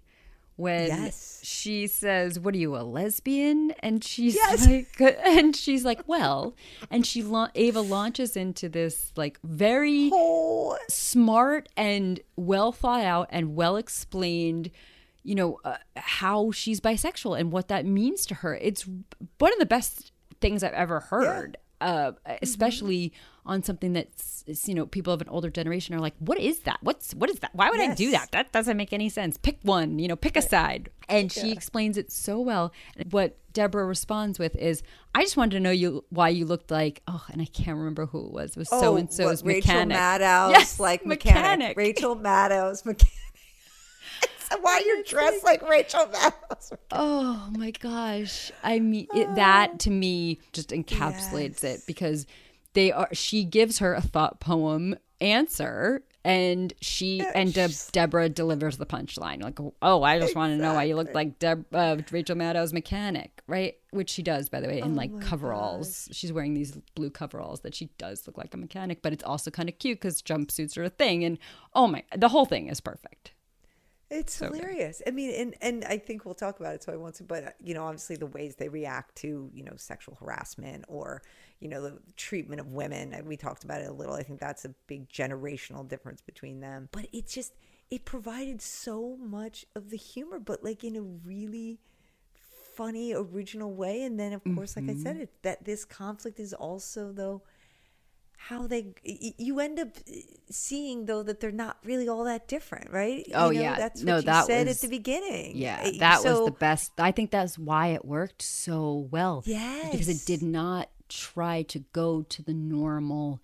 we're just, we're so different. And it really was they are the same people just in different generations and and yeah they're how that against like, shapes s- yeah. Yeah yeah yes the- similar they are. things. And they and and they can learn from each other and they Mm-hmm. do. But at the same time they're doing it while they're like knocking heads. And Yeah. and I, I just I, I just that that really won team. for me. Yeah, yeah, they the- make- those- that- that is a good generational conflict. Yes that is a good one. How about you? So, so for me, who won or what won, I guess, just like yours, was this reversal of typical female tropes. Sometimes it's a reversal, sometimes it's unwinding, sometimes it's dismantling. And we've talked about a few of them the dramatic irony of the antiques owner saying you're both psychotic bitches when he is the only person acting irrationally. She wants to buy a pepper shaker, he has a pepper shaker for sale. There should be zero conflict here. He is the Right. one who's acting irrational and crazy. And yet, because they outwardly present in a certain way based on the frustrations that they're receiving from him, he pins them that way. And that's so fucked up, but also just a brilliant illumination of what's really going on there. And then Right. you also said it too with with Deborah and her husband and Frank and how he was like, well, he said it and no one believed me, Uh, so I kind of used it. And it was again this, you know, the, the really the irrational psycho was Frank by saying Yeah. a dryer fire that it was her setting his house on fire. But yet she is the one who has to wear that. Meanwhile, it is clearly these men's actions that are the one. This is these the clear origin. In some cases, it's not always clear. In those cases, it's very clear that they are the clear origin of the problem. And there were just so many other ones that I loved in this. We'll talk about the $1.69 million and we'll talk about whether we think Yeah. that worked or not, but it still sheds light on a lot. The manic pixie dream boy of the episode five, Falling, the guy who ends up killing himself. oh yeah And the assistant, Caitlin, me tooing Jimmy. I mean, There's so much, so I much. I forgot about that. Yeah. Oh my god. All He's three so of them- All Yeah. three of them are so different, but I can't not talk about them. So I guess I wanted to start with the manic pixie dream boy of falling.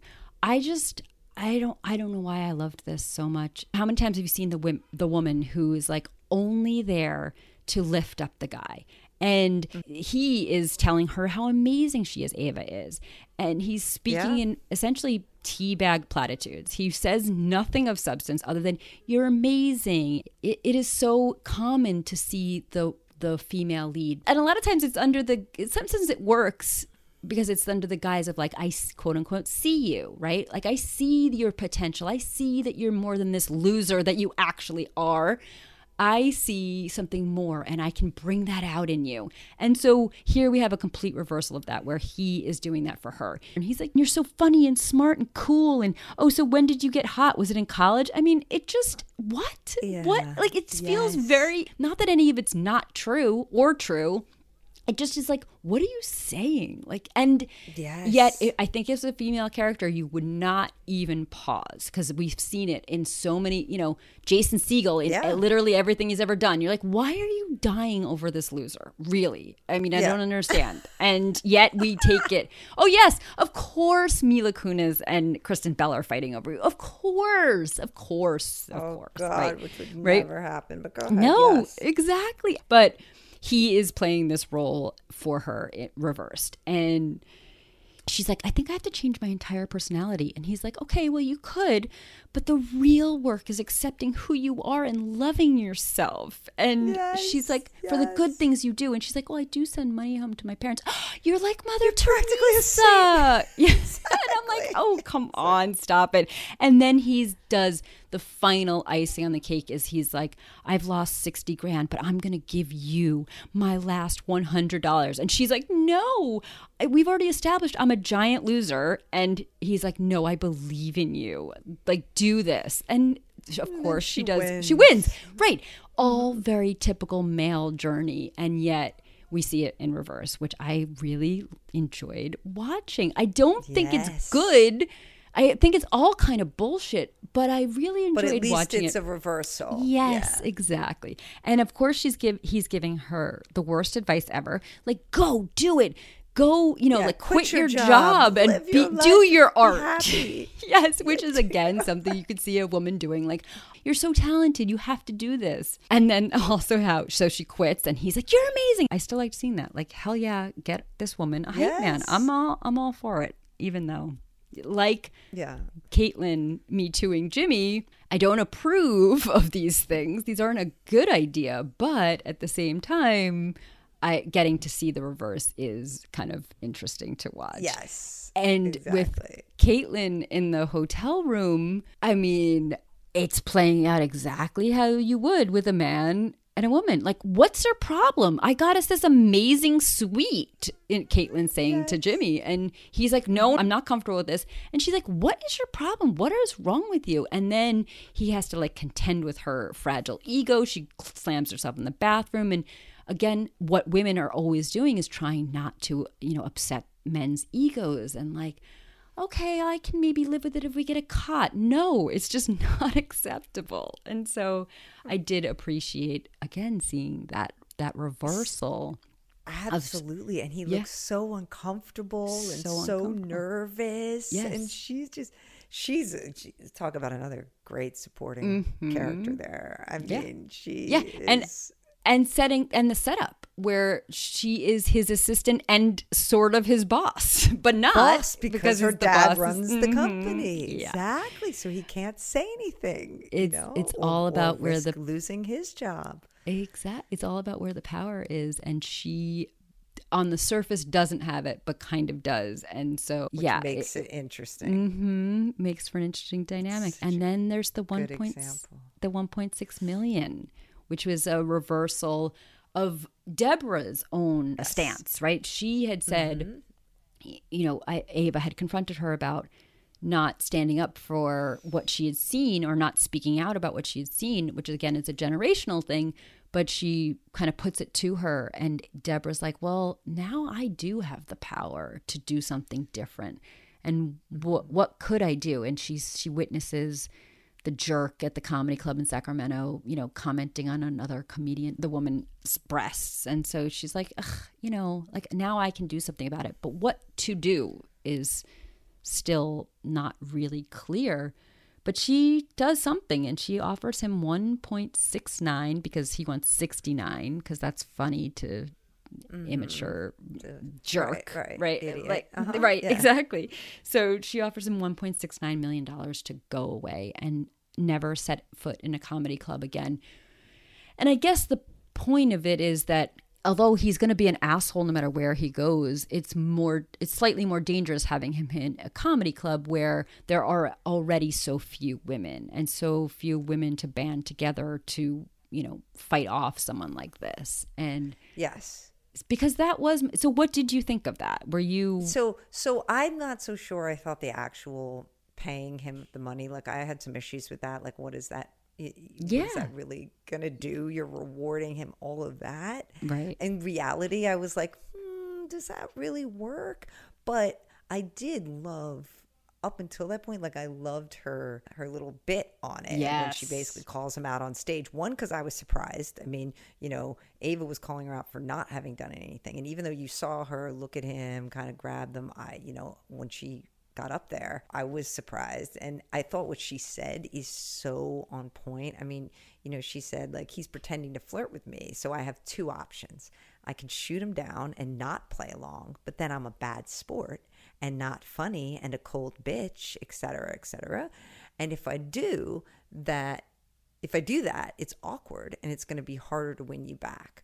Or do I play along, which let's face it is easier, and I'm sexualizing myself, sexualizing myself on his terms, and that I just think that is exactly yeah. the predicament. I mean, we've yeah. all been in that. Like I, you know, you I could easily shoot shoot someone down. Like I mean, I'm not one of those people that would be afraid to do that. But then mm-hmm. you're right. Then people are like, oh, you're overreacting. Yeah. Such a bad mm-hmm. sport. Why you could be such a bitch? Yeah. Um, but then I'm also very good at which is she points out the problem with that is I can play along and joke because it's easier. Like right. And yeah. but then I realized that well, what the fuck? Then you're right. You're sexualizing yourself just what on their terms. better yeah. on their terms right? Yeah.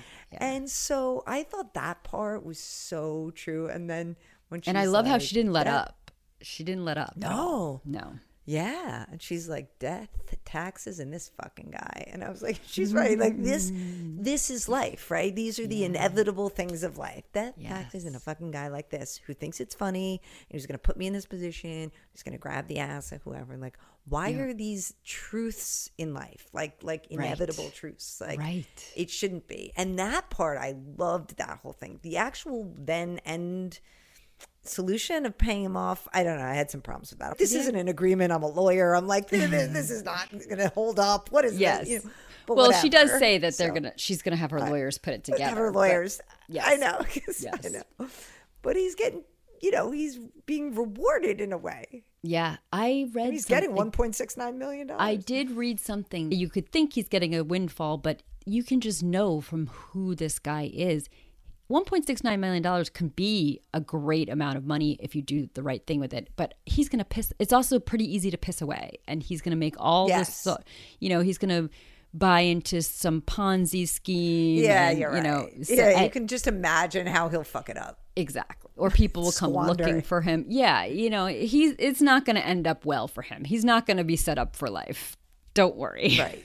Yeah. It's a good point. I did appreciate though that because we don't do that. We don't take it apart and go, this is in this small interaction. You just usually make the choice. You're either I'm the one who's going to shoot it down yes. or I'm the one who's going to play it nice. I am usually the one who plays it nice mm-hmm. to to not deal with that shit. Mm-hmm. But yeah. Yes. Yeah.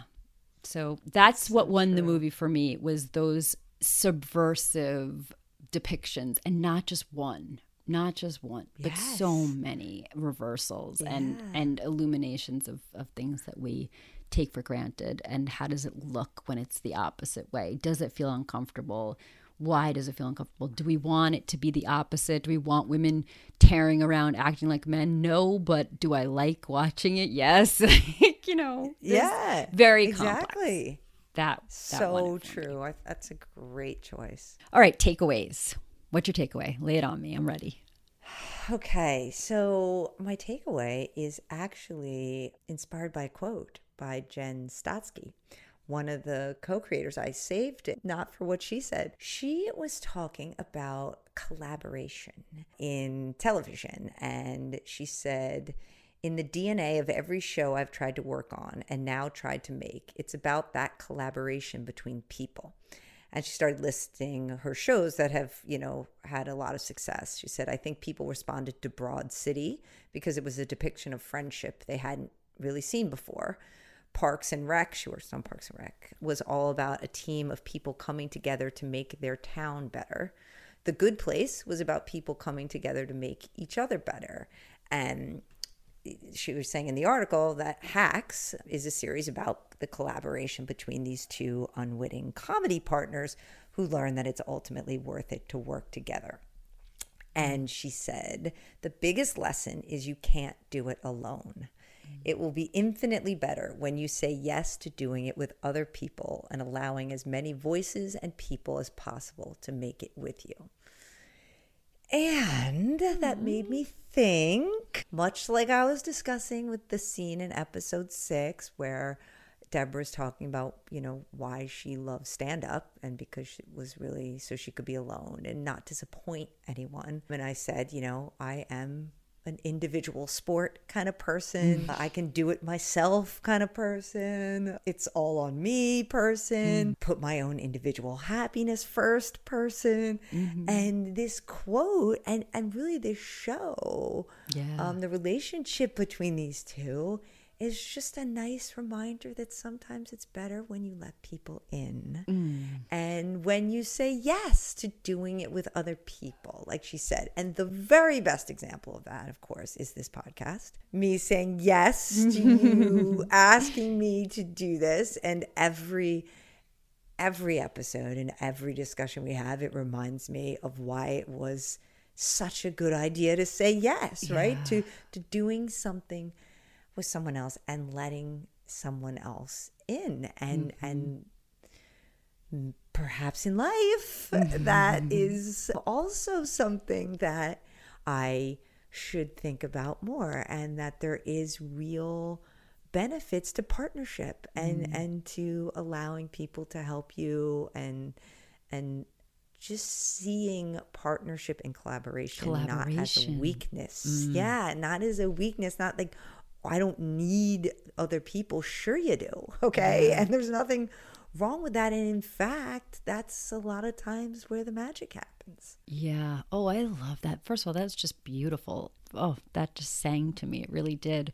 And it's also, I love that the word is collaboration because you are totally someone who can manage a lot of things. You can do more than most people. You're also really good, though, which is something I know I notice because I'm terrible at it. You're great at delegating. You have help on the things that you know mm-hmm. what you can, you know, like this can be delegated, this can be delegated, this cannot be delegated. You have an awareness of that and and an ease to do it. Delegation is also not collaboration and that's a whole different no. animal and wow, I don't know, that just really hit mm-hmm. me. I love that.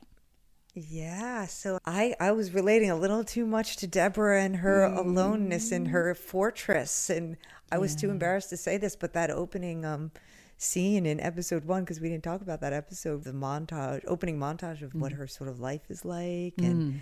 you know how she gets up, she does her workout, she she. I'm like, I, I could do that. Like yeah. that could be me. I know I know it was meant to show how like alone she is, yeah. but I was like, hmm. I mean but by the end, her growth and I guess mine in watching it is look look at the difference then by the end when she now is allowing mm-hmm. Ava to, to, to, into her life and the the joy that's bringing the new material it's bringing mm-hmm. it really has changed her and really from beginning to end so yeah. that, was, I, that was my takeaway oh i love that i love that so much and it is it goes back to the you know the idea that they kept bringing up you are born alone and you die alone but you have a whole lot of life in between and make it a collaboration oh, i love that very interestingly brings us to my takeaway. So my takeaway was about ambition. And mm.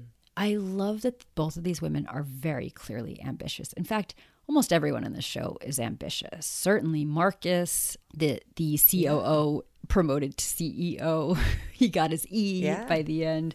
Ava, Deborah, ev- everyone's very ambitious. Even Kiki, even, right? She calls herself a hustler. That's she right. Is. And even DJ mm-hmm. in her own way, right? She could, in yes. theory, not be working so hard to have her jewelry line and all that stuff. So there is so many such a interesting display of ambition and I really appreciated that because it's something you don't see it's it's not always the focal point of women's drive their ambition and yet here we see it in multiple women and sometimes you see a, a really ambitious woman and then two-thirds of the way or some point her ambition turns on her and it becomes her downfall. And that doesn't, we don't have that turning point, which I always hate when it's the turning point because it's like, well, so then the overall lesson at the end of I Care yes. a Lot is don't be ambitious because you will die. right? Yeah, exactly. Yes. But, and that, and in so many different or even devil wears prada don't be ambitious because you'll be alone and uh, yeah. you know and when andy realizes she's ambitious exactly and, and, yeah. yeah and mm-hmm. andy realizes it for herself i see where this ends and it's not a good place and i hate that because i do believe in yes. ambition and this show had like the moments of vulnerability had the pitfalls of ambition braided really uh, nicely yeah. throughout the whole thing. And it's different for all of them. And I think it might be different because of where they are in life. Deborah's pitfall for her ambition is her isolation. She uses the shield. She doesn't let anybody in, and her ambition is what drives her, but also what what keeps her apart from people. Ava's is much more interesting to me. And again, I think it's probably just because she's just up and coming. Maybe Deborah had the exact same issues when she was starting. We just didn't don't see it because now she's successful. But Ava's is this idea that she is manipulative and kind of conniving. I think the girls in the line at the club mm-hmm. call her a career obsessed opportunist. But when she's outside with her manic pixie dream boy, George, she says they're right, you know, and she says, she admits that the first thing that she thought of the moment she laid eyes on them was great. Now I can use them to network my way back to LA. And that's just the way her mind works. She's always angling for herself, and she is in a cutthroat business, which George, of course, tries to tell her is fine. But she doesn't have any ability to pull it back.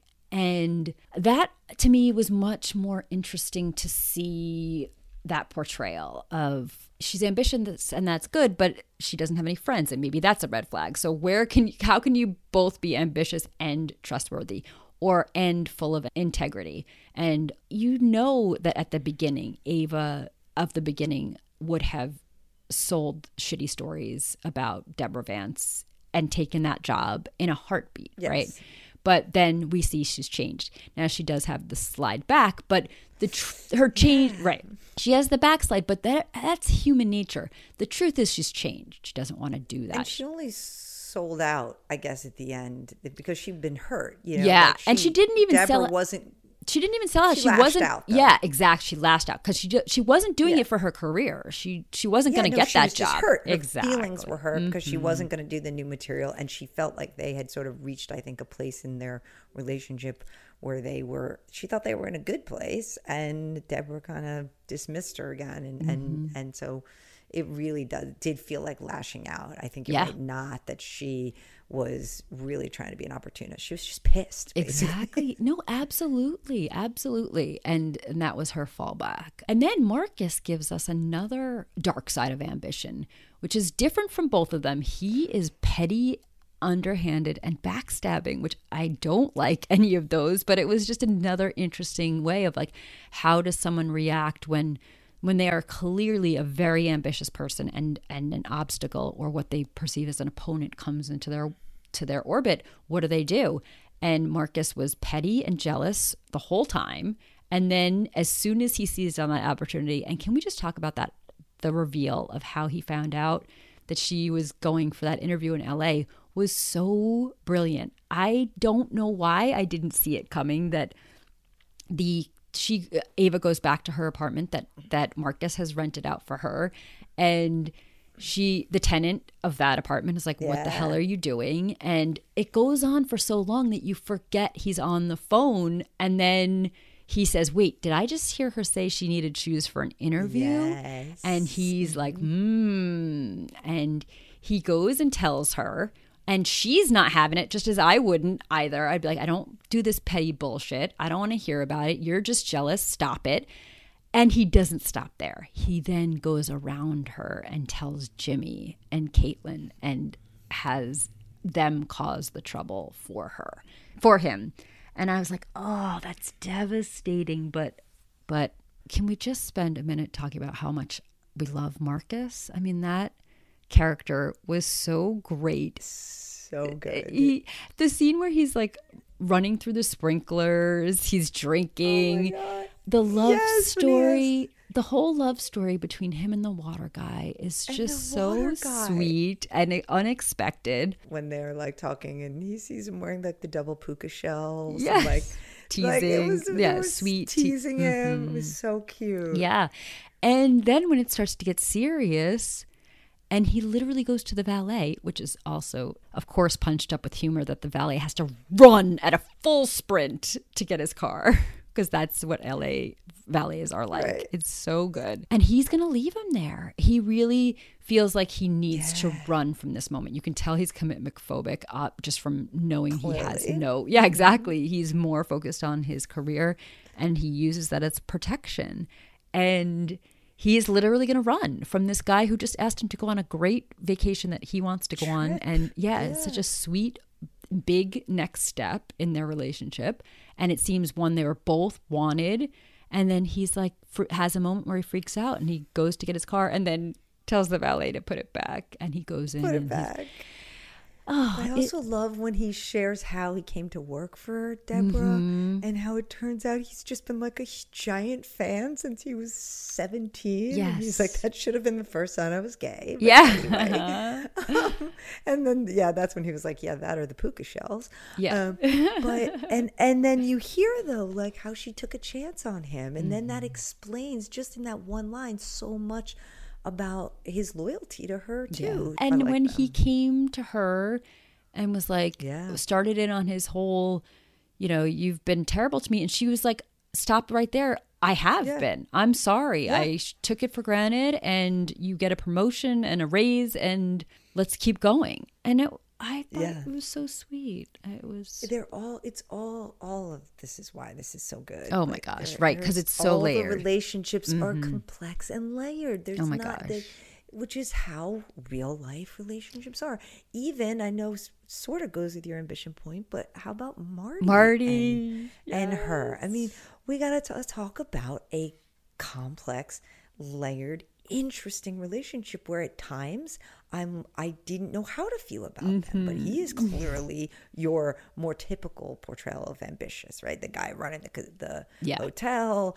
Listen, I he's bottom line. Yes. he, he clearly has a great relationship with her, but at the end of the day, he's going to do what the fuck's going to make him the most money. And, Right, right. You know. Yeah. And so, in that sense, he would be your stereotypical ag- aggressive, ambitious man, but their relationship is very human and very complex. Tender. And you, yeah. yes, you do believe, I did at least, like that he has a tremendous amount of respect for her. Yes. I mean, they do feel like equals to me, even though he does, of course, at the end of the day, have the power she, um, you know, to, to cut her shows. But Yeah. I, I felt like he viewed her as an equal or sort of a worthy foe, you know, the mm. way she's always getting him back and Yeah. blackmailing him or doing what she's got to do. And then you see, too, that they have real feelings for each other, mm-hmm. more so than he's had for his ex-wife or the younger Mm-hmm. Yeah, girlfriend or mm-hmm. whatever. Mm-hmm.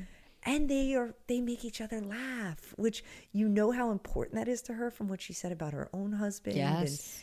it's it's the closest thing in a way she has to, you know, a relationship, even though it's fucked up too. Yeah, yeah. because so it was they they were so interesting to me. But when they were on screen together, I just loved it. I, they were I like know. dynamic and fiery. and Yes. definitely a chemistry. But I wasn't sure. I, you know, when when he first when so he comes to DJ's party, a birthday party, and Mm-hmm. then you can tell it's going to go intimate, and I'm like, oh, is he gonna really fuck her over? And he did, but did. yeah, he did. But I don't know. It didn't feel as sinister as I was afraid it might be. I he, he did very clearly like this happened. I was always coming to to let you know that I'm canceling your shows. Period. I did not sleep with you to soften the blow or make this easier for any of us. I that just happened. That was real. You know, it is still dickish in that he's acting like there are separate compartments for personal and professional. Like I was always going to fire you, but but then I got caught up in this, you know, romance of it. And mm-hmm. and humans don't work that way, but but it did seem genuine that they were It separate, did. that he I wasn't doing it just to do that. Yeah. Yeah, like if you just repeat the facts, like oh he slept with her, and then the next day he basically Right. fired her. Like what a fucking asshole. Yeah. Mm. But but when you watch the scene, and you're right, you see here his explanation. It feels genuine, and that's a credit to the writing, to the the two of them together and their chemistry. And I don't know. I know. So, So, are you rooting for them in season two? I'm kind of rooting for them, but that's why I wanted to ask you. I'm like, is this wrong? Should Yeah. I be like, should I be outraged because he kind of does do dicky things? Yeah, but I mean, but- she but I- did do a dicky thing. I mean, I I brushed it over much easier when she blackmailed him, but I was like, did she really need to fucking do that? She was an asshole to him too. That's what I mean. I think they're you find them to be worthy opponents where no one feels like they alternate between being the asshole or aggressor. Yeah. And and then moments of tenderness and funniness and respect. So eh, that's why I think it's so well drawn. Yeah, there's that great exchange really- at the end when he's like, he comes into the theater and she, he's like, "You're doing new material," and she's like, "You you don't worry about content. You're you know, get out of here." She's like, "The last time I checked, it's my theater on Saturday," and he's like, "Okay," and he starts to leave, and he's like, "And Deborah, it's my theater," and she's like, "Fuck off." Yeah, exactly. Get the fuck out. Yeah. I love them. Yeah. I don't know. So No. yes, I I will take away my reservation. I'm rooting Yeah. rooting for more of them. How about that? I want to see them more on screen. I love the scenes when they're together. So I will take whatever, more wherever of that goes. I will take more of them. I also hope they grow a little bit more together. I definitely want to see more of them. Yes, so it has been picked up for season two, which is why we have no crystal ball. That's right. We Yeah. are going to uh, presumably see them on the road. Yes, that's right. They've uh, they have given us a little bit of a crystal ball Mm-hmm. in that they're going to go on the road, but also, you know, Deborah lives in this mansion and she has a whole life and she's going to want to come back to it. She's not going to be on the road, I think, the way Mm-hmm. maybe a typical startup uh, comedian would be. She's got someplace really great to come back to in between, and she might take breaks. So, so that's how they're going to still weave in all of you know Kiki and, and all of the the other Vegas, players, the the Vegas players that we've that we love, the supporting characters in the show. and we'll have to see how the that scene on the airplane how that plays out. Oh boy, I Um, know. I don't feel like I feel like they're gonna come back to us later. They're gonna let us. They're gonna let that hang over us for a while, don't you think? Yes, I do. We want to let you know we've launched a Patreon page where supporters can receive perks like bonus episodes and exclusive content. Because Pop Fiction Women is our passion project, a place where we give women space to show up and offer in depth analysis in the ways we're used to hearing about male creators and their characters. We delve into creativity and psychology with a dash of astrology, and we have so much fun doing it. Just two friends breaking down books, movies, and shows like Normal People, Fleabag, and I May Destroy You. Every single aspect of this podcast we do ourselves, from the preparation to the recording, from the editing to the social media promotion. So we're adding a Patreon platform because we want to keep making the show you love and hopefully expand it even further. So please consider becoming one of our most complicated fans and contributing on Patreon. To learn more, go to patreon.com forward slash pop fiction women. This has been Pop Fiction Women with Carinn and Kate. If you enjoyed this show, please tell the complicated women in your life. And the men who love them. Yes, tell them to listen.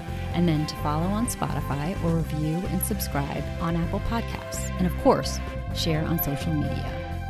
Tag us with your favorite books, TV shows, and movies starring complicated women on Facebook and Instagram at Pop Fiction Women or on Twitter at pop underscore women.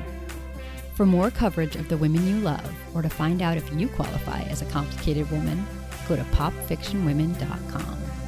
And keep it complicated.